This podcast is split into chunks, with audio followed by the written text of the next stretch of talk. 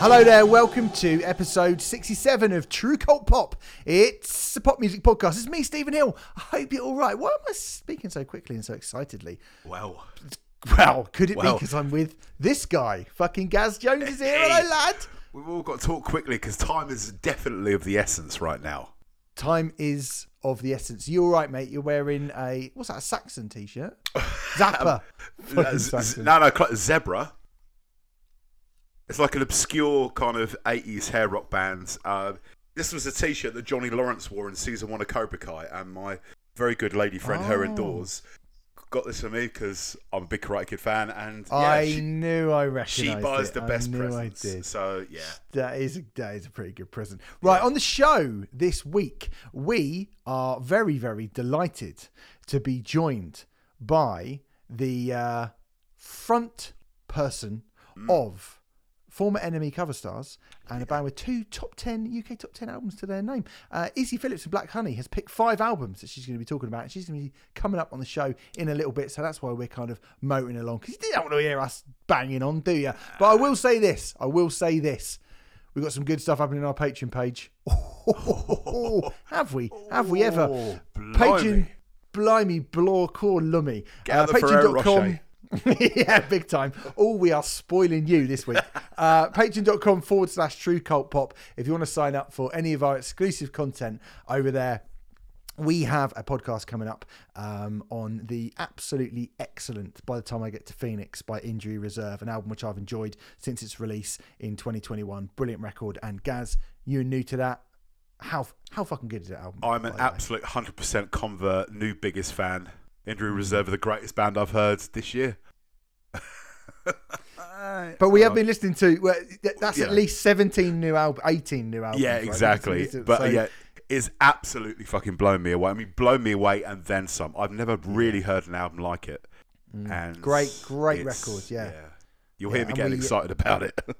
You will if you sign up. If you want to sign up for the five pound tier, obviously our, our uh, classic album Dookie, which we spoke about last week, is still up. But come in this week. We have we sent up the old snaggletooth symbol, and we're going we're going to be giving you a beginner's guide to one of the greatest rock and roll bands in the history of rock and roll bands. they they are they are rock and roll.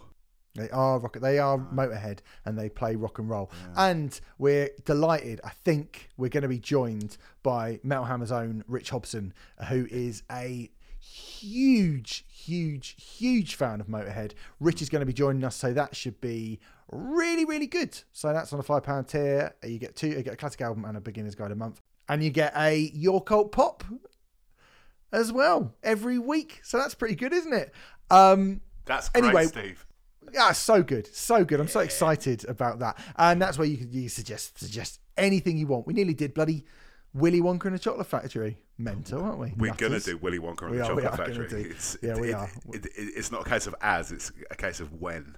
Yes, uh, true, true facts, true facts. Mm. Um, we don't really have time to do a earworm. Save those for next week, shall we? Yeah, park it. I think park it save Th- for next week. They're both fucking amazing. That they will happily wait another week. I think people will be a bit annoyed about mine, maybe. But hey, I'm ready to. The uh, band I'm won't. ready to.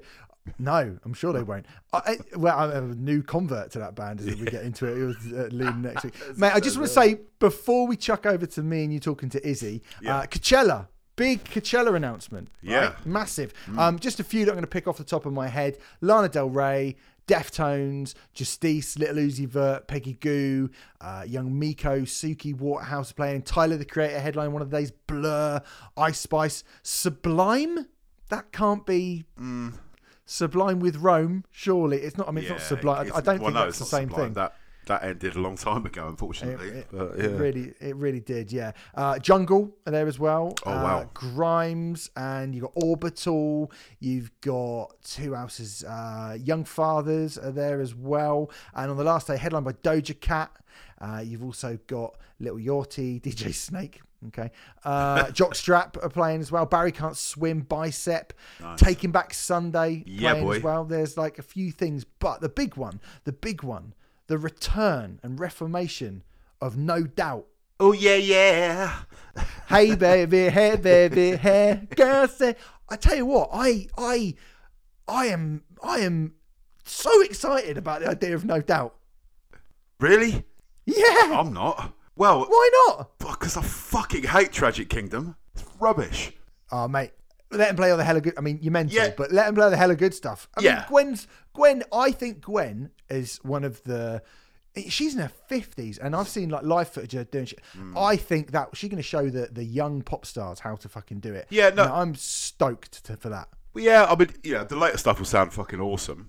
Um, but yeah, I.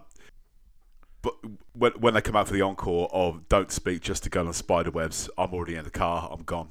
I'm like, I think we're done here. We're done. Well, that's that's fine. You we know. are we are done here. But anyway, Matt, I just wanted to put that in. I am. Fair. I have fucking no doubt. I mean, I need I need UK dates. I've never seen Gwen do a solo um, No. shows before. I would that would actually possibly be. No, it wouldn't be my preference. I'd like a, a mix of. Oh, she does a little set like Robbie Williams did in that Yeah. progress tour. She did a solo What stuff. waiting? What you waiting for? Bloody Yeah, that'd be cool. That Gwen It Stefani to support, no doubt. I'd, I'd definitely go to that Yeah, and leave before the encore. Dual, dual headliner. Um, all right. Anyway, uh, that's what happened. Let's chuck to Izzy. Let's do that now. All right. As I said, our guest this week, front of band who have had two top ten UK albums, who are NME cover stars, and are a couple of weeks away from starting their inclusive extravaganza tour. It is Izzy Phillips from Black Honey. Hello, Izzy. How are you? Hello, for having me. Oh, thank you very much for coming on the show. It's our absolute pleasure to have you on. So, um, how's things? Uh, before we get started, uh, we're in. Me and Gaz are both in kind of snowy, frozen Britain, and looking behind me, it looks like you're in some sort of medieval palace. Uh, just let people listen. The people listening, just if you feel want to let them know where you are and how jealous they should be of where you are right now. They should be very jealous. I'm in a posh villa in Essaouira, which is like two hours away from Marrakesh in Morocco. Wow. And it's been a really nice sunny day. Just been surfing today. It's awesome. I don't want to come home. I leave tomorrow, back to London tomorrow. So Hmm. feeling a bit bummed out about leaving, to be honest. Yeah, my heating's broke, by the way, and Ooh, I've got three. okay. I've got three pairs of socks on. So That sounds nil. like the start. That sounds like the start of the shittest blues song ever. Sorry, mate. mate. That would be that would be two pairs of socks, and one of them has holes in. Um, are you looking forward to doing the tour? You got a big tour coming up. Tell us about the tour that's happening. Yeah, I feel really nervous and that it like it's somebody else. To be honest, um, I feel like that all the time when things are a bit overwhelming. Um, until I'm on the tour, and then I'm like, oh, this is real and it's happening that right now. But um, I'm really excited to Kentish Town Forum. We, I think we played there once with Catfish and the Bottlemen, supporting it was the biggest crowd I'd ever seen, let alone like biggest show I'd ever played. So like the thought of doing that as a headliner is kind of crazy. To be honest, I still get shocked like when like we sell out venues. Like I, I literally remember so well of selling like three tickets. I I feel Yeah. like I'm used to selling three, and now suddenly it's like people actually care. I'm like almost don't know how to process that. Can, But, But it's awesome. Wow. it- Awesome. yeah, Kentish Town Forum is you know I- it, uh, that's what two and a half thousand cap. I think so. Try not to think about it. Okay, sorry, I Well done, Steve. shouldn't. Have, shouldn't have- Thanks for reminding me. Shouldn't have brought that up. But you know, like so, um, in terms of set list as well for the show and kind of what you got planned for it. Obviously, um, it's been what like ten months since Fistful of Peaches came out. So presumably, and that was obviously a big album for you guys. Do you that is that what you're kind of mostly going to lean on? You reckon set list wise? Yeah, I feel like we've asked fans what they want to hear, and then we get into the studio like next week straight away. We've got an intensive week, so it's basically just going to be us like bashing out everyone's ideas and putting a set together. Sets are really hard to put together when you have three albums. Like no one Mm. ever prepares you for that. Like how the hell does Paul McCartney like put a set together? Like imagine having that many hits. Like how does he do it? I don't know. Right.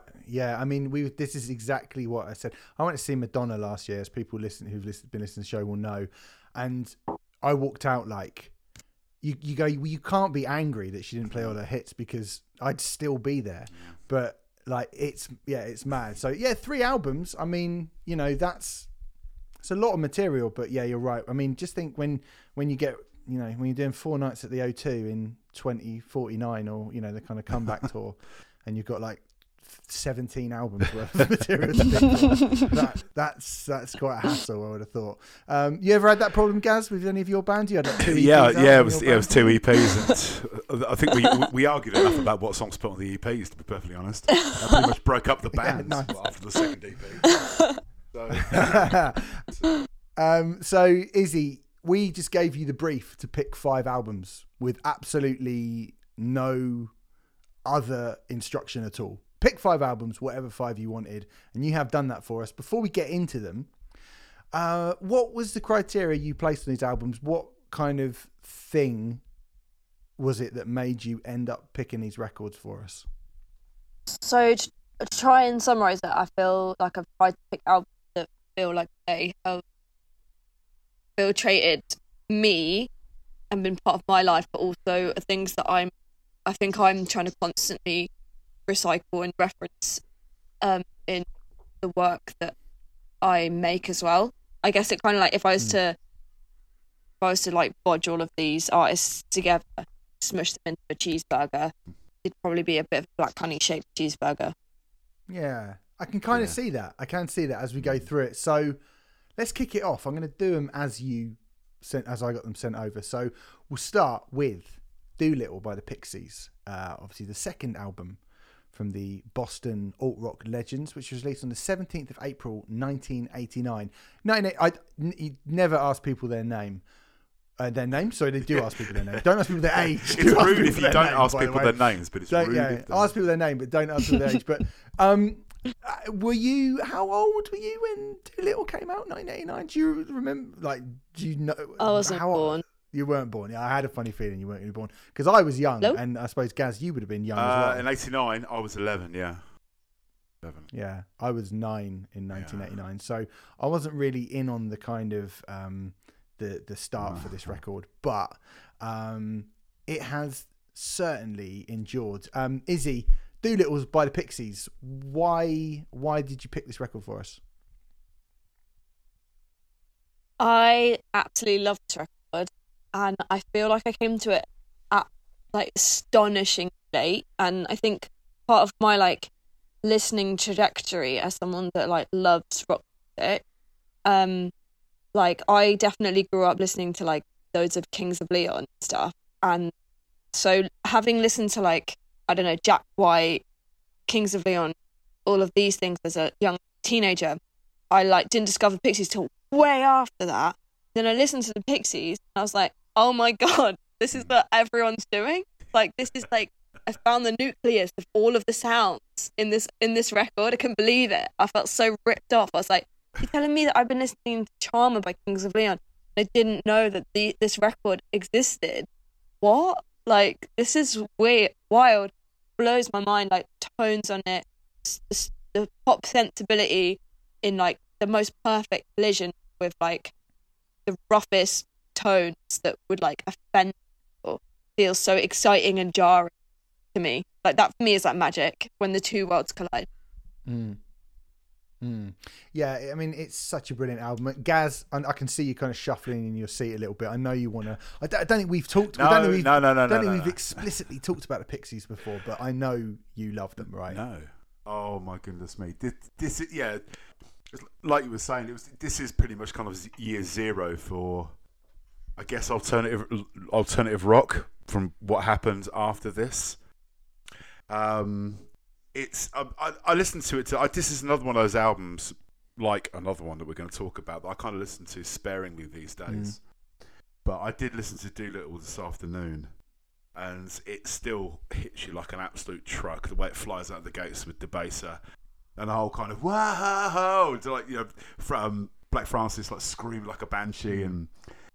And it, it, it, it's it's wonderful. You know, Monkey Gone to Heaven still stands out. Here Comes the Man is still just like it sounds like one of those songs that you've always known. Yeah. But Do you know also, what I mean? It's, it's don't pretty you? much like the Yeah. perfect indie pop song. Also, like It's a so lunatic. perfect. It sounds like a hit record from Insane Asylum. Like Yeah. bum bum bum bum bum bum bum, and you're like, oh, it's Yeah. the Beach Boys, but it's like this crazy, like lunatic Yeah. screaming at you. Yeah, yeah, yeah, yeah. But it's, it's almost like when it kicks in, it almost it's like you said, when you kind of think, oh, it's like a '60s pop record, like Beach Boys or Beatles. Yeah. You think it's play, getting played at the wrong speed because it just sounds a little bit too slow to be a '60s pop record. Yeah. And it's and then you, you know you got Hey. I mean, I it, it, when Hey kicked in, I was just like, oh my god, I've listened to this in so long. And the way it's so, the way that the way Imagine- the album starts off with Gouge Away as well is just Ah. it's so perfect. I love It's so Gouge Away, perfect. man. Gouge Away. Also, like an ooh, imagine like the history of ooh. Like the ooh for me, like everything comes back to like this record, like ooh, Yeah. like every ooh that I've ever done ever as the songwriter. It's like, oh, we've Yeah. got to do a picture no one ooh. could no one Do you can do I an mean? ooh Like- like Kim Deal though. Yeah, she's the best. She's she's she's the real deal, man. Like I absolutely love her. I was working with a friend recently who was um working on something a piece of work with her, and I got the luxury of listening to it like pre-release, and it was like she'd like learn she'd like learned logic to like make this song, and it was it was like the most perfect, perfectly formed Kim Deal piece of work. Like it need like it was like no notes. I was like, this is a perfect piece of work. Yeah, I, I mean, I know people. There are people who would say Pixies now without Kim Deal, you know, no deal, no deal. If you know what I mean, no deal, no Pixies. No deal. Fair. Yeah, I, I saw I saw the Pixies with a different Paz. Uh, I can't remember which one. Yeah. Right. Mm-hmm. Yes. Yeah. Um, and I felt like it was if it didn't feel like the real tangible thing. But then I'd also probably argue that like any band now, out of their perfect era, it doesn't feel like the real thing. Like I saw Blondie, um, at the O2, and it was like, I love this, Mm. Obviously, but like I would have loved to have seen it in like the seventies and CBG, CBGBs or something. Yeah, you I think that is. I mean, I think the the Pixies again. Something we said in the show a bunch of times. The Pixies almost certainly kicked off the sort of the the era of the Reformation and the revival in a band, right? Yeah. Like you know, what what what Reading was that? I think it was 2005, 2005, 2005 2006. 2006 Like them coming back and headlining it, and then you've ultimately got like a couple of very, a couple of really good albums, one really good B side collection, and or B sides and rarities and like new stuff. But really, like yeah, I don't think anything quite holds up for the Pixies in the same way as like th- these first, you know, the first two full length Pixies albums are just untouchable, unstoppable, incredible, mm. and yeah, I, it's so funny to hear you, Izzy, like being a bit, like obviously a fair bit younger than us, and going, "Oh, I grew up listening to this, and then discovered this, and realized that what I was listening to at that time was so influential on it." Because we're probably like twenty years older than you, and I think both of us probably had exactly the same thing. You know, I was listening to Soundgarden and Nirvana and and all these stuff, and then all this stuff, and then you still go, "Hold on." There's this other band that I didn't know about. Like I was probably in my like late teens when I heard um anything by the Pixies, I think, and I think it probably again it would have been um it probably would have been Debaser. If I remember, think I remember going to a club and being like, "What the fuck is this?" Like this. Debaser is still like a dance Yeah. floor. Um, Yep. like if that one comes on in a pub, I'm like be sliding across. I'm a debaser. Yeah, I it's so want good. you to It, know. it, it still it still does. I guarantee. You know, every weekend eh, there will be. You know, fifty indie clubs in the land that will play Debaser or Here Comes Here Comes My Man. But when I used to DJ in alternative clubs in like Cambridge and stuff in like you know the early to mid noughties, I'd always play Here Comes Here, Here Comes the Man. You know, about one o'clock in the morning. Absolute banger. Absolute banger. Yeah, it's Yeah. yeah. Every song. This is like a glorious. fucking 10 out of 10. Which, Killer. which, version of Wave of Mutilation do you prefer? Do you prefer this one, the kind of full kind of hell for leather version, or do you prefer the kind of gentlest? Um, I can't remember what it's called now. Is it um, the version they did on the Pump Up the Volume soundtrack? It's much more kind of acoustic and gentle. Yeah, I prefer the Yeah. Larry one. Is he? I don't think I've even heard this. Really? song. Oh, it's okay. pretty I think it's called like yeah. I can't believe it's, it's it's got it's got something in brackets after the title. It's got like new wave surf or something like that. UK But surf. It's, wonderful. It's I'll check it. UK Yeah. surf. That's it. Thank you. Great, Yeah, I'll check it out lovely. later. It's like sort of it tur- gets turned into like a little campfire song. Yeah. It's lovely. It's good. It was the B side to Monkey's Gone to Heaven. Again, another song which you just go, How is this a single? Imagine releasing that as a single now and people going, Yeah, Yep. yeah, we'll buy this. Good. Like, the ultimate quite loud, quiet Yeah. dyna- dynamics mm. on that song. I think. fucking. Yeah, the Quiet Loud, Quiet Loud. I think that like a lot of people have like credit, like especially for production value, like Yeah. Because it was was it Butch Vig that It produced was, this one as well. It was Albini did think the it first was. one, didn't he? So I think I can't remember Yeah. off the top of my head. It was Gil Mm. Norton, wasn't it? Gil Norton. Gil, yeah, yeah, Gil Norton. Mm. Yeah. Oh yeah, Wonderful. I've, yeah. I feel like we've got a lot to a lot to for to reference. Like a lot of people to credit for that sound. I feel like quite Loud, Quiet is something I'm still like chasing. Mm. Like it's a dream that I'm sort of aspiring to. I think everyone's been chasing it since about 1989. to be honest. There's noth- there is nothing wrong with that as well, because it, it just wo- it just fucking works. It just works. It does. And it's wonderful when it, when people get it right. There isn't much like it. Mm, beautiful. Good pick to kick us off. Doolittle by the Pixies. Right, let's move on to your next pick. Uh, you went for Electric Warrior by T Rex. The second album was T Rex. Sixth album, if you include their work as Tyrannosaurus Rex prior to that, uh, released Emperor. on the 24th of September 1971. I've got an interesting fact about this. This was the best selling album of 1971 in the UK. Did you guys know that? I did. Okay. Did you know that, Izzy? He was like the biggest pop star in the Oh. land. It It was. was huge. Yeah. Huge. No, I had no idea.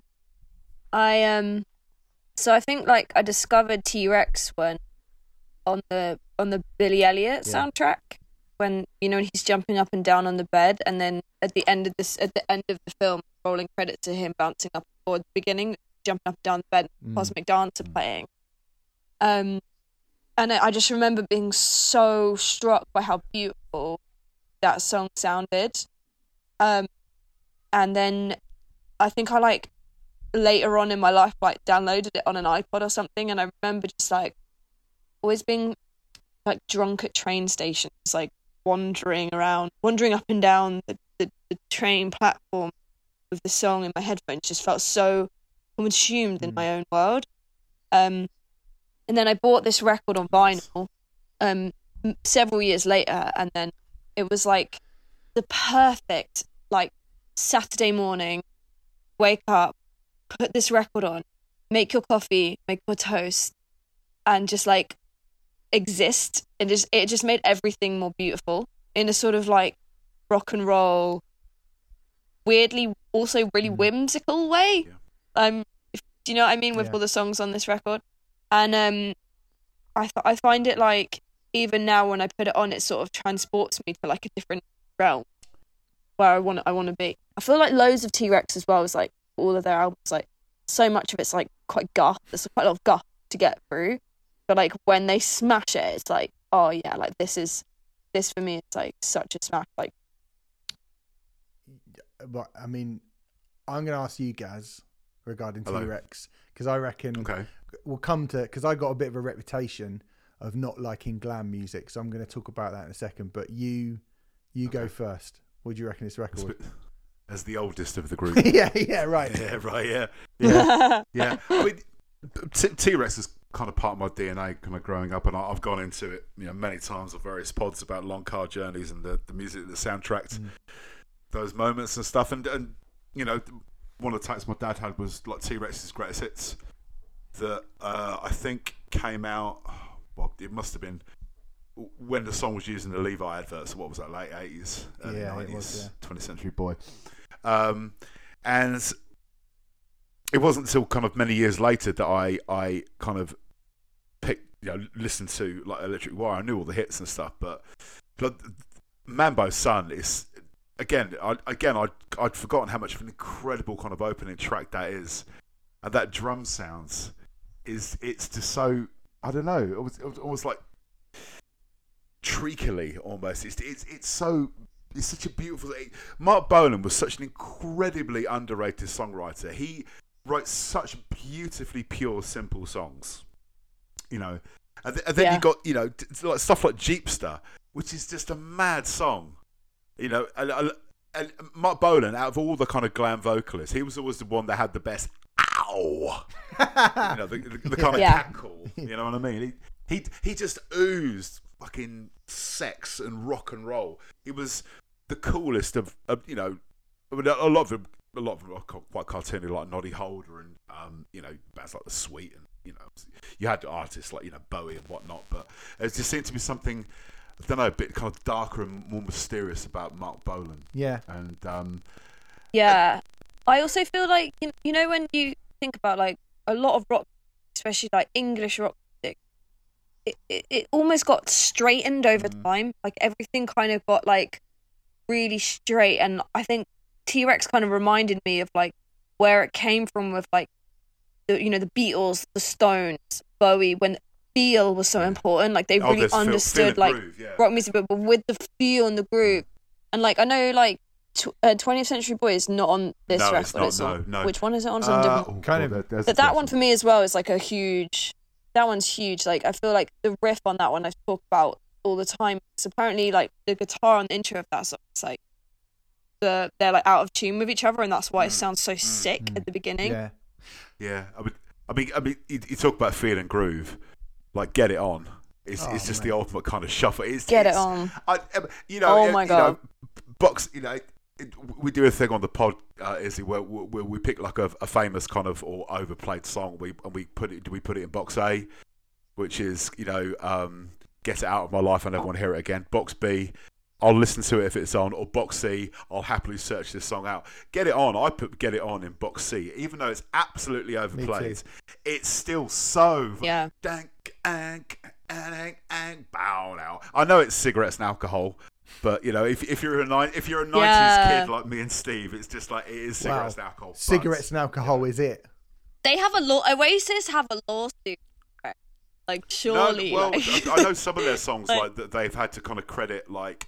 Uh, like Stevie Wonder had to get a credit on. There's, there's a B side called "Step Out" because it, but it, it rips off like 100 percent like uh, "Uptight" by Stevie Wonder. Mm. But I don't think any of the others have got like co-written kind of credits. No one. apart from hello apart from hello which has a gary Yeah. glitter credit Oh. which is I did, I did Yeah, Dave right. Yeah, That one's like a song, pretty but yeah. Um, yeah, I mean, yeah, get it on. I mean, even get it on is one of those songs that even the not that good covers of it are usually really good. Like the Ministry Who covers was it? really. Pa- power station Pow- I love the Power Station cover, You mate. love the oh, Power Station mate. thing. I That's a great love the. cover. Come co- on. Have you ever heard the Power Station cover of Get It On, Izzy? You need Absolutely that. not. Oh. You- Sounds No, no, no, sounds no. bad. is good. 80s supergroup it's like Duran Duran fronted by Robert Palmer, Addicted to Love Robert Palmer f- singing T Rex with the guy from Duran Duran and the drummer from Chic.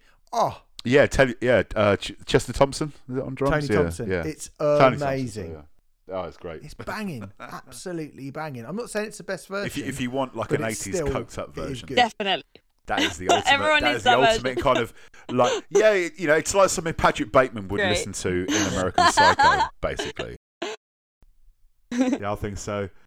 You- Well, pa- apparently, apparently, yacht rock's coming back this year, so Yeah, maybe, I- we're gonna have, maybe we're gonna have plenty Yes. of that. Who knows? Oh, Uh-huh. I hope so. I I I have, I feel the older I get, the more I start to empathise with Yeah.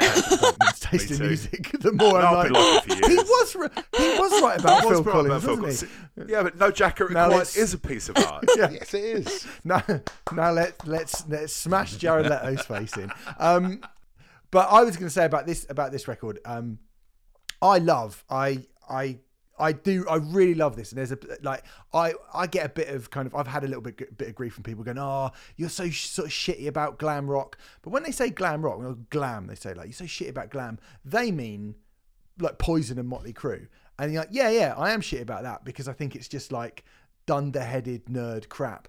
Whereas this is incredible. And the reason I'm so, sort of shitty towards someone like, you know, Motley Crue is because Mark Bowl, like you're trying to be cool when you're trying to be like, oh, with the de- get the devil, shout at the devil, and all that. Marc Bolan is just, I know it's kind of regressive, just to kind of just go, oh, he's just cool. But fuck me, you listen to this album and you just think Marc Bolan sounds like he's just kind of like performing this entire album while he's half in bed Yeah. like out the side of his mouth, and he's just like he just don't give a f- like the man like you know to quote uh, Lou Reed, the man don't give a fuck. Do you know what I mean? Like he's he's fucking he's fucking brilliant. His vocal performance is brilliant. Like you said, Gaz, I think he's got such a great tone. He just sort of exudes again, like you know you were mentioning like mud and the sweet and It was all a bit cartoony, wasn't it? It was all, as much as I love as we as we both, you know, most people did kind of adore Slade and kind of you know put them on a high Hmm. pedestal as I would because they're they're incredible. But any of those kind of bands, the sweet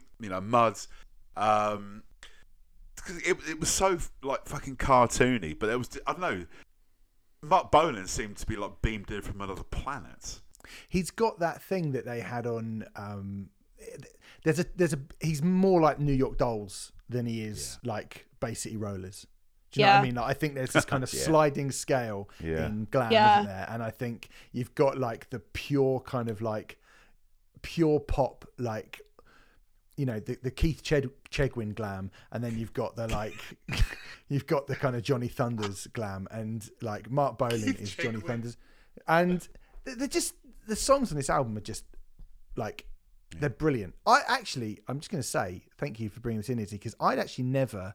I got I got like a, a greatest hits, and I've heard a few of the albums. I had never listened to this album from front to back in its entirety. Wow. this is the first wow. time that I That's did it. crazy. It's, cl- Yeah, it's Also, classic. like, isn't I it? so good. I feel like Classic. the um the, the rotary on the record player that I spun it on was was like a bit broken. So you know when it goes like when it the when the elastic's gone and it, it plays it like slightly Mm, fast. And so like Jeepster, I just remember being like, "Is this real? Like, they? uh, Does this sound like it sounded so much more mental at this this tempo that I was listening to on this record player at home?" And then like obviously like later on like realized oh it was it was doing that to everything. It was doing that to all of the records, but for some reason like it just sounded great on that record. it's like yeah, nice. And again, Yeah. you were talking. You were talking about like uh, you know production credits on on Doolittle. I mean, this was produced by Tony Visconti, wow. and Mm. I think that again adds a, like an absolute bit of class.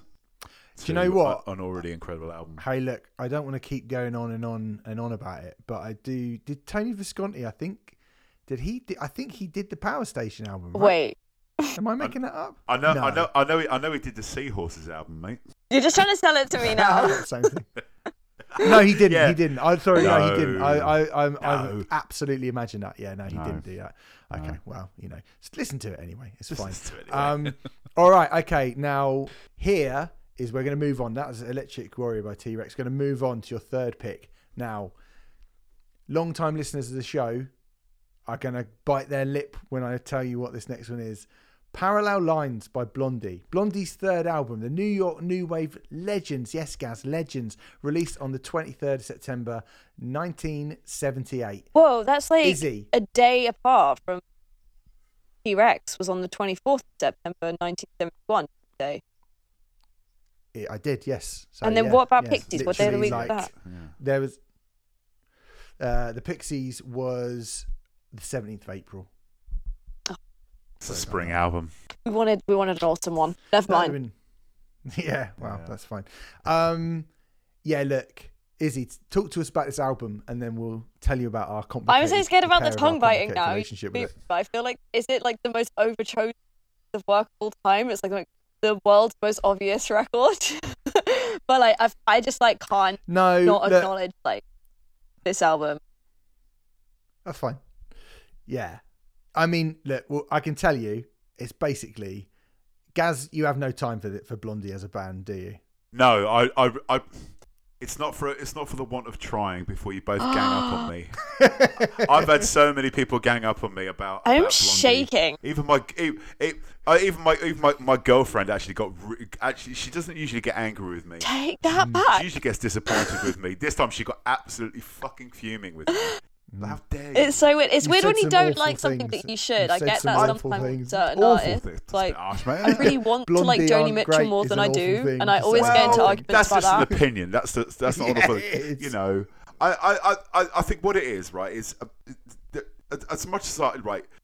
Okay, full disclosure. I think "Hanging on the Telephone" is one of the greatest songs from this era. It's one of the best uh, uh, album opening tracks of of all time. I think "Hanging on Telephone" is is is so fucking perfect. Mm. Like possibly the, the the greatest new wave song ever written. It's certainly up there. It's up there with like you know my best friend's girl by the Cars and you know my Sharona the Knack.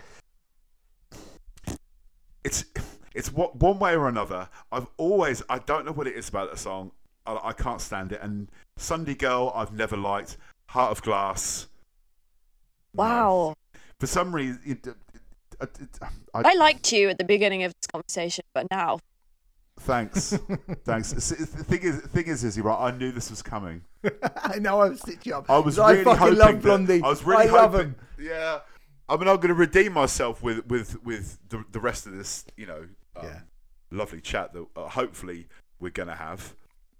Yeah. Well, let's let's get the correct response to Blondie from Izzy. Izzy, what made you pick this record? Um, I just like most people, I just was so obsessed with Blondie. Everything, everything that they were as a band, everything that like Debbie Harry represented, just like this weird kind of femme fatale caricature that just felt like a Playboy bunny gone wrong. Just all of it was just like so mesmerizing to me. I think the fact that she's like got one of the most like adorable faces. She's like a cartoon. She is like kind of helps, doesn't mm, it? Yeah. But like, it's weird. That it is weird. I will say that they didn't write like a bunch of these songs, which No. like I remember like having. I have that a lot with with artists where I really need to to know that it's them writing it. I think sometimes to fully connect with it, but I think with this one, it's just like I, I like Blondie could have done any anything, and I would have probably like loved it. I love everything that they do. Yeah. I mean, I mean, a great song's a great song. It doesn't matter. maybe. Rapture, Yeah. I would say like was maybe where I was a bit like, mm, do we do we need you to do a rap? Like maybe not that one, but like I mean, Heart of Glass, Smash, Hanging on the Telephone, Smash, one way or another is just like so good. yeah, I love Um, I like, I like, I like, I like the little guitar solo bit in one way or another. That down, down, down, down, down. I like that bit. Yeah. So also, so many of the guitar tones do like so many of the like kind of tremolo things that I'm trying to achieve now. Like I almost forget about that because I'm always concentrating on like her intentions and songs, and I'm always referencing like uh, as as well. Like I think the messaging was, is really exciting for women. I think just the idea Yeah. of like Yeah. having this like kind of protagonist villain felt like it must have been so incredible at the time. Yeah, oh, I mean, I, I, I, you know, as as people who've listened sort of regularly will know, I really love Blondie, and you know, I think because of from being about, I don't know, four and seeing Debbie Harry on the Muppet Show and just being like, who is this person, and who is this band, and like how again, like really really kind of reductive to just go this is cool. This is just cool. But when you're four and you're seeing someone who's cooler than than Kermit the Frog like I was four. Yeah no one's cool- no one's cooler than Kermit the Frog. And then this like this like amazingly sort of sleek brilliant cool arch you know, funny, kind of dangerous woman walks out with these guys and plays hanging on the telephone or does like a Buddy Holly cover. Like, you know, that, that cover of I'm Gonna Love You Too on this album I think is is great. And, you know, sometimes people just exude like superstar quality. I think that they're just like you. You can't teach anyone how to be Debbie Harry. You can't. You know, like she doesn't need to be the best singer in the world. She doesn't need to have the deepest lyrics. She doesn't need to do anything really. She's just like unbelievably iconic looking and cool, and the way, like you say, she positions herself in those songs. I think Blondie, as a band, as a collective of musicians, are really great Oh, the re- type. Clem, Clem Burke's one of the greatest drummers of all time. He is Yeah. absolutely. And Chris a- Stone's as evidenced by who. well. Yeah, Yeah, true, yeah, like- exactly. Um, like- um, as evidenced by who Clem Burke has kind of drummed for post Blondie. Like he was like the, the go-to session guy to Yeah. everyone in the eighties, like Eurythmics, um, Wham. I think everyone, you know, Mm, absolutely like- everyone. they are like insanely talented, brilliant dudes. But you spring and, and but you know, and, and that's one thing. But then and you, but you sprinkle like that thing that Debbie Harry brings to those bands that, that none of those punk bands in that time had. Like none of them at all. But in that kind of New York CBGB's scene, like nobody was. I just think you know, like nobody was was like that. I was obviously like I'm too young to really be like, oh, that's what it was like at the time. I remember, but having seen like Talking Heads and then television and like the stuff that like the Ramones and stuff that came after that, when I was a kid, it didn't connect with me. But Blondie, you just thought these guys are like the, you know, like a great band with the most perfect pop star fronting them, and I think the songs are simple, like kind of deceptively incredible, but yet simple. And yeah, like I I love this record. Again, me and Gaz have had this conversation a couple of times, so I don't want to kind of repeat all the stuff that I said before, but if you've listened, you know I love it, and I'm I'm really glad you picked it, Izzy, because uh, it just meant we could gang up on Gaz a little bit. Outrageous. I suppose like just going back to saying seeing her play at the O2 recently, like it- it was like the feeling of seeing something somebody so enigmatic. I think is the word I'm looking for, where like it was really. I thought I was expecting to see something big or something a lot, you know, and and because it because she is such a huge star, but it was having this really like almost small performance, but just to hold this huge room with like with the effortlessness that she does, for me was like I thought I was what I was expecting. I was still I was still taken aback by how much of a powerful presence she was, and that for me is like so magic. And I don't know, she sort of entices me into the whole New York scene. I get excited about loads of stuff. I love like Patti Smith, Lou Reed. Like I love so much of like New York, and I think that her perspective just gives you like this other dimension that I can never access as some girl living in South England. Do you know what I mean? Like I just imagine this whole other magical mm. world of rock and roll exploding in this in this city that was also like quite crusty and like City Rats and Andy Warhol and like Factory and you know it just it it, it sounds so exciting. Like it had this like piece of world that just existed that just affected music internationally. So Yeah, it is. What like one of the greatest times for music ever in a specific Yeah. area. I mean, we'll, again, we're gonna we're gonna talk about another specific time and place, which was just you know so perfect in a little bit. But yeah, I I totally agree. I I you know I longed for years until I actually went to New York.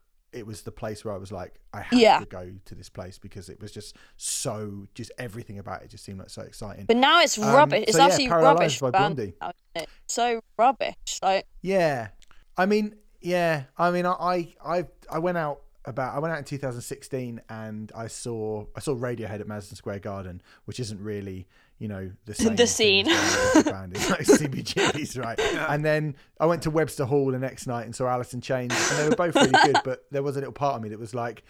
I should go to see a tiny little band in. yeah, you really but should. I just didn't Some really shitty basement. Yeah, but I couldn't find anywhere. Bummer. Have you guys played New York? No, and like I know like songwriters and stuff, mates that go there a lot. It's like unless like you're touring there and like you as the English band like bring clients, it's not like a vibe there. Go to Paris, like go to Paris. It's like go to London any any day of the week. There's a good gig on. There'll be like an amazing gig. There's probably hmm. amazing gig, three gigs a day that are good, worth going to. Do you know I mean Yeah. like punk shows, little local thing, whatever. Like definitely like Paris just felt like unless we were playing there, like anything happening in rock music anyway. And I guess like that's what all my friends say. Mm. Like is New York be like sometimes? Is it a case of being too cool for school? The audience stands there and goes, right, impressive. I think it's because it's oh, New York's just you have to be so rich to live there.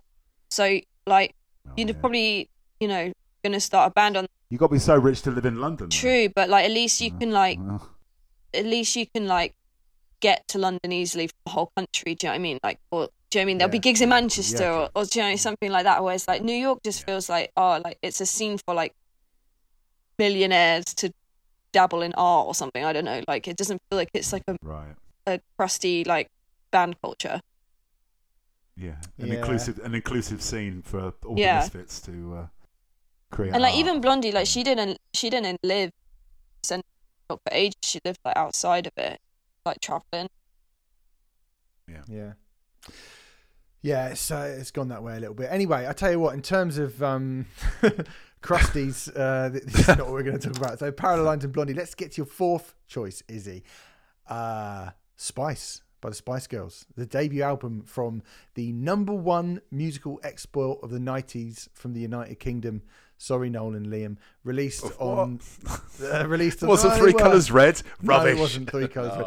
Released on the 19th of September 1996, the greatest year for music, in my humble opinion. Nothing to do with the fact that I happened to leave school that year. But, um, yeah, Spice Girls. Uh, talk to her, us about Spice Girls, Izzy, before Oh, we get into it. I could like talk all day about Spice Girls. I mean, Awesome. Let's do it it. feels like I feel like everyone, everyone loves the Spice Girls, right? But we're now at this new era where it's like it's not embarrassing to be like, oh, this this genuine like changed my life. Um, I felt like I was every Spice Girl inside, and um, a part of me existed in each one, and that was such a great. Maybe maybe not posh actually. I found she was like a bit. She was kind of a crap Spice Girl, but uh, she was she served the purpose in that band. God, right? She looked good. I mean, she's the biggest one now, right? Mm. Um, Mm-hmm.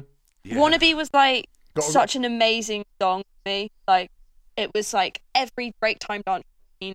It was like um it was like everyone everyone had to learn a backflip. Like we we all had to become Sporty Spice and learn a backflip or learn a cartwheel Wow. after that after that video 'cause she does a backflip on a on a dining table with all these posh people having dining fancy Yeah. meal. And then like yeah. you know the style of it all i mean like i used to dream of having the buffalo platforms and like still to this day i'm like geri halliwell her style was stone cold slay i cried when i found out back to the songwriting i cried when i found out that the spice girls didn't write their song like i was absolutely devastated i felt really ripped off They, they co-wrote them. They- They co-wrote every song on the is debut that album. is that what it says okay i just remember Yeah, 'cause yeah, yeah. They co-wrote. good. They didn't actually, yeah, write them. Yeah. but yeah, Co-wrote. yeah they've got a credit on yeah. there On every song, I think. that's good Yeah. I mean, they, also they could, knowing the dialogue now, it's like they could well have been in like been writing it. Like having watched that Robbie documentary, it was like everyone made out that Robbie was just like dumb pop star with song shoved on him, and it's like turns out he just like was the mastermind of that entire thing. So like, and I think everyone has to like mm. shove like the pop narrative, like the pop stars are really dumb, and then they just get song shoved on. And actually, I think artists are having also a lot more to do with their own records than people give credit for. But it's really nice to hear after all of those years of devastation that they have credits on their own song because that is girl power. And like I lived through a time where like everyone was like, you can't say the Spice Girls are feminist. Like I have like heated debates about it. People like, oh, you can't say the Spice Girls are feminist because they were ultimately like capitalistic things, like selling stuff, whatever. Was that, that's what I was going to say. Was, you know, was it that whole you know when they started saying stuff like Maggie Thatcher was the first Spice Girl, and it was you know yeah, I mean that is that kind of stuff? that is a bit sus to be fair. um, but like Mm. the idea of I very much doubt Mel C thinks that, by the way. yeah, yeah. Well, no, I think that was was it Geri Halliwell that uh, uttered those immortal words. I think. Mm. Um, yeah, that's really interesting. Um, that they I didn't Mm. realize that they said that Maggie Thatcher was first Spice. Girl. That is also interesting. I feel like, um, like the thing that's cool about it is like now looking back as an adult, it's like how much Riot Grrrl stuff they've like drew upon to kind of create this pop narrative, Yeah. and um, it did feel empowering as like a small kid to like have this idea of like these huge personalities and them having like this fun life. And like I love the VHSs and like the songs felt really exciting like like even just the the simplistic message like if you want to if you want to be with me then you've got to like be my friend. Like I like having like these are these are girlies with standards like you know they have a bar that you have to meet. Like this this is like whoa you know Britney's like Set Britney's there like criteria. I'll be a slave for you and Spice Girls they're that. Did you watch the three part Channel 4 documentary about the Spice Girls that came out about a year ago? Um, yeah, I think so. Though it doesn't ring a particular bell, but I imagine I have watched it. Okay, because that was really, really interesting for a lot of the reasons that you just said. I mean, them getting together or being put together, and then the five of them rebelling and going, "We don't want to do these shitty songs that you've been saying to us. We don't want to do that. we don't want to start doing it. Like, and they were, you know, we don't want to wear these clothes that you're telling us to wear. We don't want to do that. And the management were like, well, no, no, no, you you, you kind of have to do that because we put you together. And they just went, nah, fuck you. We're, Yeah. we're off. We're going off. We're going to Yeah, find they our own label. yeah, I remember that I- worldwide news when they binned Simon Fuller, wasn't it? Yeah, and then they binned off. Yeah, they binned off Simon Fuller, and then you get into the 2000s, and the way that they were kind of treated, like Posh Spice, like oh, what, why, you know, Beckham's cheated on Posh Spice, or wh- why did what did she do to make him do that? Like it's and you know the way Eddie Murphy treated uh, Mel B, and they go through all of that. And man, I mean, we've again we said it on this show a bunch of times. 2000s was rubbish, like just a, Vile. rot, a Vile fucking thing. That's someone else we old can add to the pile of Yeah, vile. like the tabloid Yeah, like British a- press really capitalized that era. Like they was like British press is so fucking evil. Yeah, I feel like all I can remember from that documentary is like how fast it happened. Like how they were just like in the audition room and then like suddenly it was just like massive and they were like off the charts straight away. I can't really remember any I'm- personal it, it, it did and the thing is is that that is what happened as well right because like gaz you know you would have been 19 when this, when wannabe came out I uh, was si- eight, uh, what was that? Ninety-seven or ninety-six? 96 Uh, eight. I was eighteen. 18 Yeah, right? 18. i was i was 16 right and i remember watching the chart show on itv Yeah. and they showed a little bit of this video and i was like what's this like what is Yeah. this Yeah. and the next week it was number one was number and one. everybody and on Yep. everything and it was just Yep. like oh they're suddenly the biggest thing in the whole world and blur and oasis and all that other stuff that we were obsessing over for like the last couple of years like oh that's gone now and Yeah. this is Yeah. the thing this Yeah. is what's happening and you know i would be a liar to say that teenage angst-ridden teenage me who was obsessed with like you know, Rage Against the Machine and fucking, you know, the Red Hot Chili Peppers and stuff like that, didn't go, this is shit. Oh, what a load of old shit. But what is amazing to me is coming to this album, Spice, which I've never listened to in its entirety before. And obviously, I know a bunch of the songs, right? Wannabe, Save oh, You There, yeah. Two Become One, Mama, Who Do You Think You Are? Yeah, like, I've always been a little bit like one of those guys who's like, well, I think actually All Saints music was better, all that kind of stuff. Like, I'll take the Sugababes, I'll take Girls Aloud. Like, yeah, yeah, Spice Girls, you know, good in it, and it was good, and they were cool. But I tell you what, where have they been hiding these Spice, these fucking amazing Spice Girls album Yeah. tracks? Yeah. Like, There's a lot how- of deep cuts Yeah. on there, aren't there? Love Thing, Last Time Lover, Yeah, Naked. Last Time Lover. Like, Yeah. I'd never heard these songs before, and they're fucking incredible. like, they're Yeah. so good. These like New Jack Swing. No, dude, they're like this. this is mad. I was like, oh, I bet all the beast, I bet all the kind of album tracks the Spice Girl album suck, and they're they're maybe the my favorite songs on it. It's really mad. It's really mad. it, it's so surreal, like thinking back to that time when, you know, you obviously had, you know, 1995 where it was like, it was Britpop Central. Yeah. And then, you know, 1996 comes around, it's still ruling the roost, like Jarvis at the Brits and all that kind of stuff. And, um, you know, Don't Look Back in Anger, obviously massive. Knebworth, you Yeah. know, the Knebworth mega gigs and stuff like this. But it did literally all change overnight. And I was the same as you, Steve. I was, you know, 1996 Gaz, right? 18. I was turbo indie wanker. Literally, I was turbo indie wanker. I was still buying Kerrang, but I was Melody Maker. I was going to Knebworth. I was going to Maine Wow. Road to Oasis. What a Um, time. You know, that, that was me. I was going to, you know, the indie clubs and, you know, blah, blah, blah, you know, dancing to Blur on the dance floor, you know, common people, all that kind of stuff. And, you know, Wannabe comes out and I'm just like, this ain't to last. then, you know, two become, um, then say, yeah, th- th- this is why I'm not an A&R man. Uh, right? And say, but Say You'll Be There comes out, right, as the second single. And I remember the video because it was like, um, was it the, like the old Russ Meyer films, wasn't it? Like the video. Was it Russ Meyer? Uh, yeah, them in the the desert. And the- Yeah, yeah, yeah, yeah. Um, and that that song, man, when when that right today, right, um, it, Izzy, I'm I'm a I'm a I'm a van driver. That's what I do for a living, right? I was listening to your choices in the van today, and I got busted at the traffic lights singing along to the, on the top of my fucking voice. To, to sing a, you know a 46 year old man in a van singing along to say you'll be there I'll give you everything. All that joy can bring. I'm looking It's at the at the lights, and there's you know, and, there, and there's a couple of builders just looking at me, and I'm just like, yeah. I'm like, I'm like, you know what? I don't care anymore. These songs are fucking bulletproof. They are undeniable. And the bullet, you know, bullet type ability two become one is, is like just a glorious kind of ballad. But then And it's do you think sporty, it's It's one of the greatest disco sporty's songs back ever written. Like the little like extra. Oh my god, she- Yes, her I voice, her voice is incredible.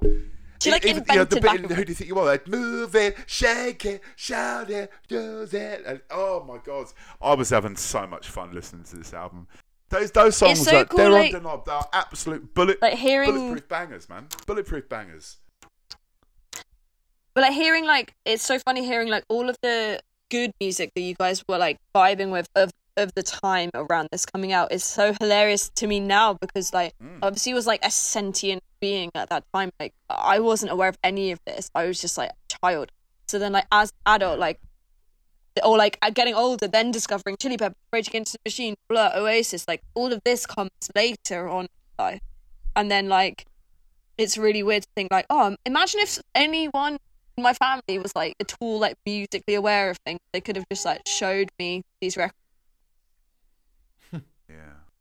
that would have been so Well, sick you know, but also like was, that's such an era what a great era of music ah, Oh, it's it was, it was it was the best. It was, you know. I, I tell you what, on this album, one of the, one of the like this is the, the hardest shit in that we're going to talk about in this whole thing is I give you everything, but this I Just swear, promise just you'll promise you'll be always there. be there. I just want to like get on the table, fucking throw the table, and be like, that's come it. on. Open that fucking pit up. It's so good. Yeah, they are great. They are great. I've, They are. I've, but l- like you were saying though, Steve, right? You know, uh, you know, but I, I, I, I'm just as you know as not not necessarily guilty, but I'm exactly the same as you. Like, yeah, All Saints, Sugababes, Girls Aloud, we love them all. They're all fucking incredible pop acts, right? Mm-hmm. Um, you wouldn't have got any of them without No. Spice Girls. and it was also like it was so you know it was I so like nice to have a space where like it was allowed to be english and cheeky like there was no like cheeky Yep. like Yeah. misbehavior like do you remember when like Yeah. when ginger like kissed harry prince harry on the cheek and then that well like Didn't he pinch Prince Charles? yeah something like that Yeah. and it's like this is Yeah. the this is the moment like this is the moment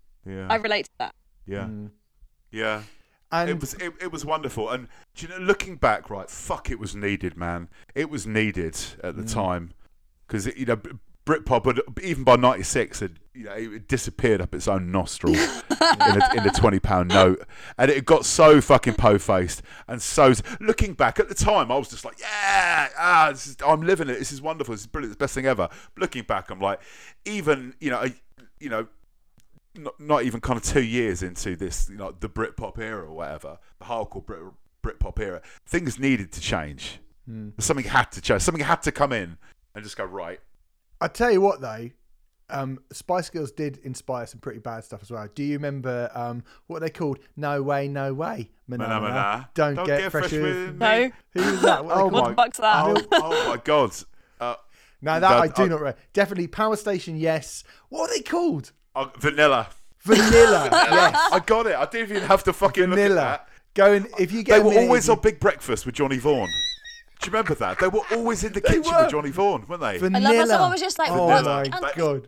spice vanilla yeah. Yeah, vanilla. Yeah. Vanilla. Yeah. And they were like the were- yeah. ropiest version of the Spice Uh, Girl. uh, it was just like Cle- you, you got Cleopatra, you got um, Yeah, the Honeyz. The Honeyz the were all right. Honeyz were all right. See, I think Yeah. like that's the kind of when you get to All Saints, I think they went Yeah. because there were a bunch of them that just sprang Yeah. up Yeah, overnight. well, of course it's there almost like course Wannabe there got to number one, and next week it was like get it. We've just we went Yeah. we went down we, we went down the market in Cardiff on a Saturday and we just grabbed the first four girls with different coloured hair and we've like put them in front of a swimming pool in bikinis and said here you go you're the next Spice Girls and they're like what the fuck's going on and then you Yeah. never yeah like from documentary idea like Um, all of the like brand girls that got auditioned like brand mass pop bands after that like imagine imagine all of the imagine Yeah. how many bands got put together best didn't cut it Ah, that honestly, you turn the chart show for like a month, and they're just suddenly like, how did they get this out so quickly? Yeah. Like it's just here it is straight away. was production. The, the songs were the, the songs were done already. They just needed Yeah. someone to front it. But I do remember that, like Vanilla. Don't what's it called? Don't get no way, no way. No don't way, get no way. fresh. Well, it was it was the Don't Muppet song, wasn't it? Ma- ba- ba- da- da. yeah, unbelievable, Da- awful. da- da- da. Um, but yeah, check it out. You get a minute, is you get like that all. Wow, I'm really- this is gonna be a real of the- listen. Yeah, the horrors vanilla, vanilla and Spice Power Girls. Station. I'm glad it's not me like spitting the recommendations recommendations this week. I'm here An for it. absolute stinker. Yeah. I've had a stinker here. Um, anyway, let's move on from Spice Girls, as good as that was. Uh, final choice Nirvana. Nevermind, the second Never studio album from this little Seattle punk band, released on the 24th of September, 1991. Whatever happened to these guys? Another 24th of September. okay. So that's two September 24th and a 23rd on our pile. Wow. That's true. And the ninth, and Spice Girls was the 19th. So you got the 20. You got the 22nd. Lot, God, good albums used to come out in yeah. September, didn't But I feel like the release structures Yeah. around probably a bit sort of Hmm. regimented. With people back from holiday, people were just about to start school Yeah. again, and Yeah. well, that was part of Yeah. it, maybe. Popping down. Build up to. Christmas Those number are one, maybe. Build up Yeah. to Christmas. Well, Spice Girls for the Spice Girls, yeah, definitely. For Nirvana, maybe. They were at the definitely time, gunning for Christmas Not so number one, much. yeah. Yeah, yeah. Yeah. Um, Oh, no one. yeah. No one really saw this coming. Um, Izzy, let's have your perspective on Nirvana because Lord only knows me and Gaz have given us enough over the years. I'm sure. Wait, wait, are you and Nirvana as well? Oh no, you're into Oh Nirvana. f- Okay. no, No. no, no, no, no, no, no. No, no, no, no, no, no, no, no, no, no, Um, no, no, no, no. Well, we're, we're both, you know, me and Steve are sort of coming to it from a different place to to where you Yeah. obviously, you know, coming from. Is I mean, w- w- when was the first time you heard Nirvana? I think it was like it was like in my teens and it was Okay. Do you know where? Who played it to you I'm gonna go with, like, channel scrolling on Sky, like on like Okay. MTV two or something. I would say. Ah, okay. Um Maybe Kerrang TV may- was it that maybe, sort of era? yeah, like Okay. Um, right. and I feel like as soon as I heard it, it was like I saw myself in, and I've sort of said all of these ones, but like I feel, I felt so so much like the the riff on "Smells Like Teen Spirit," like it does some it does something like primal to me that I can't explain. Like I'm literally like you know in the video with the kids just like losing it. I feel like I, I just like I like lose I lose it. I can't I can't control myself. Um, and I know like Kurt like famously like hates this record, and I want so badly to, like be on his side, but I'm just like no, hun, this is the best work that you've done like easily. Uh, I don't think he did hate it. I think he was. I think he hated what it became. Right, yeah.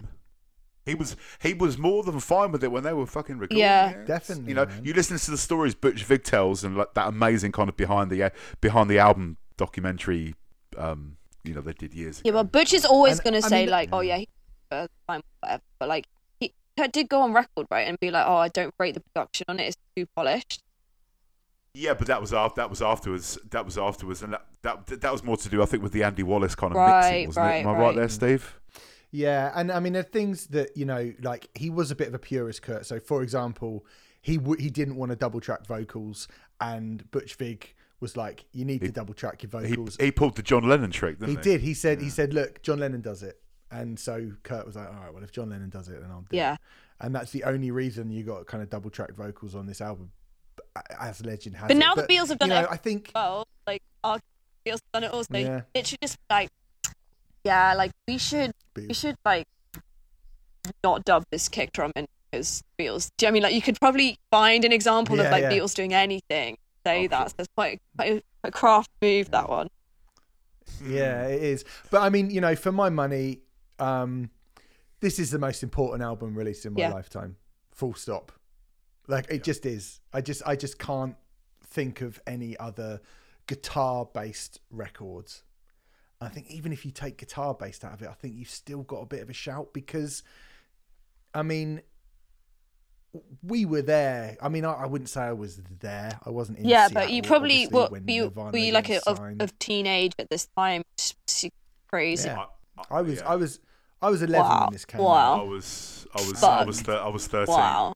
Yeah. Yeah, and I I'll never forget the first time I, I there, there used to be the show in like the early nineties, Izzy. Right, it was a late night TV show on Channel Four back in the good old days when Channel Four was edgy as fuck. Right.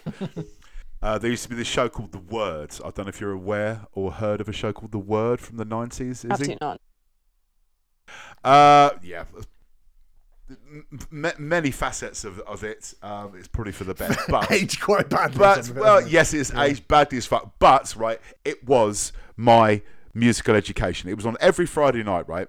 And there was um, and w- one Friday, I'd, I'd always religiously watch it every Friday night. Um, I'd have like you know the VHS kind of record and pause, and I used to re- make like a compilation VHS cassette of all live performances. But anyway, um, they were like, oh, you know, we've got the hottest bands in the world. I think it was like early '92, I think, and they were doing um, a live version of "Smells Like Teen Spirits." Um, and he starts the song with, um, "I'd just like to say that." Uh, Courtney, Courtney Love, the lead singer of the sensational pop group Hole, is the greatest fuck in the world. And then he just goes straight into the riff. And, I, and from then on, I literally, it was just like late Friday night. I, I, I got up Saturday morning, when I did my paper round, we used to get paid on a Saturday. I went straight down Woolworths and bought Nevermind on vinyl Wow. and everything everything changed from that that point. It, it was like it was like it, it was like that scene out of Wizard of Oz where before you know we go from black and white into color. It just mm. everything just seemed different after I Yeah. heard Nirvana, and I never quite kind of I've never had another moment really that's come close to that in terms of like just something musical just punching me between the eyes. Sometimes I find it hard to listen Yeah. to now, like because it, it takes Yeah, me same, back to, same, to same. such a raw place that like I find it yeah, quite yeah, like painful sometimes, and like Mm. it, for me like Nirvana just feels like so so obvious, like because it's it, I feel like it's in my like beats in my blood or something. Like I feel like I'm like Mm. genetically it's like mutated my brain in some like I read his journals when I was like fourteen. oh yeah, I, I yeah, I, I, I remember, I remember buying What the fuck? Like out, who Yeah. like no one no one stopped me from reading this book. And I just remember like Yeah. this crazy world of like heroin and like these weird like gothic like Dali style illustration.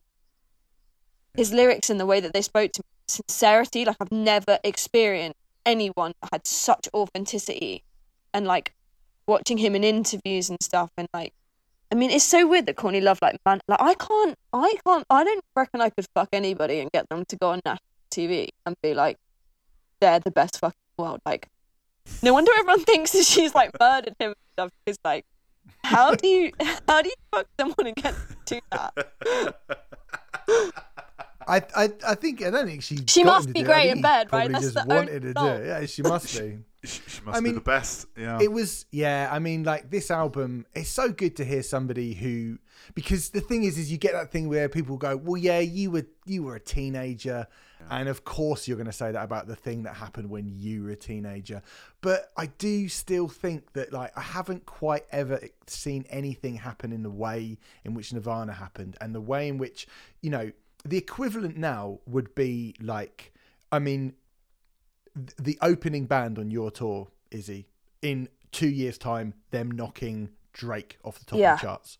in that's America. what we're Yeah. in America. Like that's that's what we're looking And I can at. see Like, why he couldn't cope with like any of it. Like, and uh, it, Yeah. I can see, I can totally understand why he was kind of never expecting or planning to do that. When you look at like all of the bands in Seattle around that time, like how he was talking about like the butthole surfers and stuff, and you just think like none of them lot made sort of headlines that that they did and how. But then it's just so obvious as well when you think like someone managed to to t- like when finding out like Teen Spirit is like a scent of things.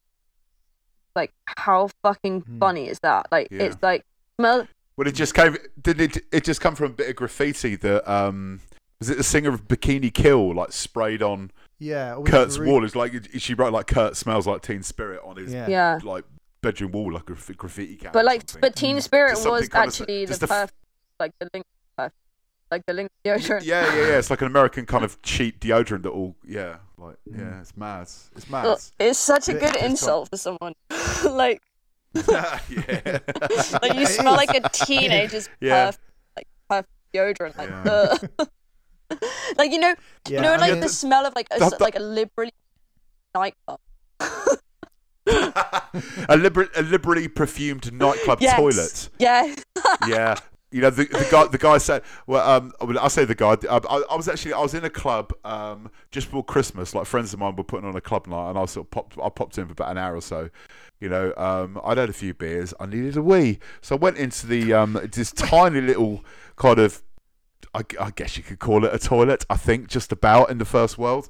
Um, and you know, there was a guy sat in the corner, and he had all his little, you know, Poundland's kind of Lynx copies and dodgy perfumes, and it, it- it literally was like spraying you as you kind of walked out the door. I hope you gave him a tip for that. 'Cause he's- I did. I said, don't buy your, Good. don't buy your perfumes in Poundland, mate. They're not very good. okay. Um, anyway, in Bloom's good, isn't it? Yeah. Yeah. By the way, Yeah. Like, in Bloom's good. Oh. We're not gonna we're not gonna do a track by track of this album, but yeah, like it was like this. It's obviously an incredible Ed- album for me. Air drummer's most delight. most imp- most yeah like there's every element of it and yeah but being again i put it on today and it's Same. such a fucking treat because i just never listened to it and it's such Same. a fucking treat because you just go i'm not gonna put never i'm not just gonna put nevermind on it's kind of got to be a reason for it. And man it was i mean I- it's fucking it's so good so so good. So there you go. Um izzy thank you very much for joining us on the show. Uh great picks lovely chat. And um you know do you want to just give a little shout out to the tour uh before we, Sure. we head off? Um, we're going on tour. Uh, it in Leeds, London, Brighton, and Bristol. Just four dates, but yeah, they're our biggest headline show yet. So that should start at the end of January. Wonderful. Wicked. Well, we'll hopefully see you there. We'll be back next week. Thank you very much for listening, everyone. Go to Yeah. patreon.com forward slash true Cult pop if you would like to sign up for our exclusive content over there. And we'll be back with more stuff next week. See you later, everyone. I'll see you later as well, guys. Can't wait. Love you. Bye. Love you. Bye.